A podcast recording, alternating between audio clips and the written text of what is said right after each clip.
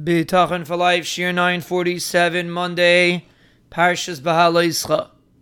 We are explaining a powerful Gemara in Sotah Daf Mem Chesam Beis, and the Gemara is saying a pasuk in Zechariah that is teaching us that a person can be a great tzaddik. We are referring to a tzaddik over here.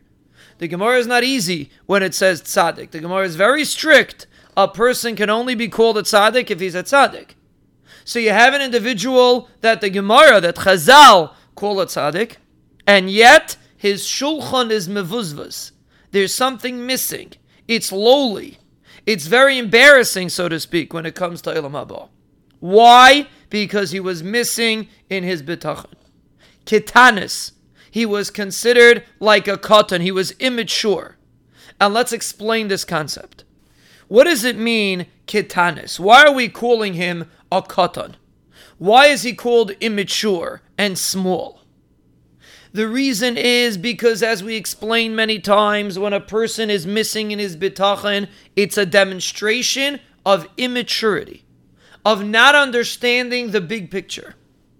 An immature individual has to have everything right in front of his nose. If he doesn't see it, it doesn't exist. He needs instant gratification.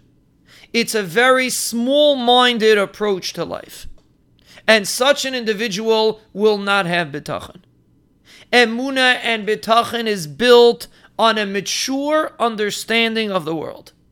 No, you will not necessarily see a response immediately, but you are able to look deeper and see that the Ribbono Shel Olam controls and the Ribbono Shel Olam cares and the Ribbono Shel Olam can do anything, even if it doesn't happen the first second. That's the basis of bitachon. That's a gadol. That's a great man. Someone that looks beyond what he sees right in front of his nose. Such an individual can have emuna and bitachon. A person that is mikitane amona, like Chazal say. He's immature. He's small. He can't see the big picture. He gets caught up in every situation. What's going to happen here? What's going to happen there? He's severely lacking in his emunah and his bitachon. But he's a tzaddik.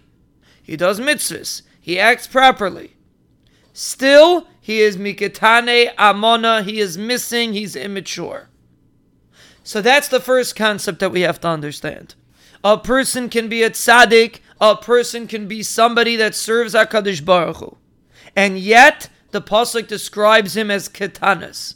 He has a small vision of the Ribbono Shel Olam. Where does it play out? In his emuna and his bitachon. That's what you see in Chazal. Because the Pasuk doesn't say anything about bitachon and emuna. How did Chazal know that the word kitanis is referring to bitachon and emuna? The answer is because that's where it plays out. A katan has no emuna, and a gadol does. The prerequisite for emuna is to have a larger view, a bigger scope of the world, a mature view of the world. That's the first step that we see in this Gemara.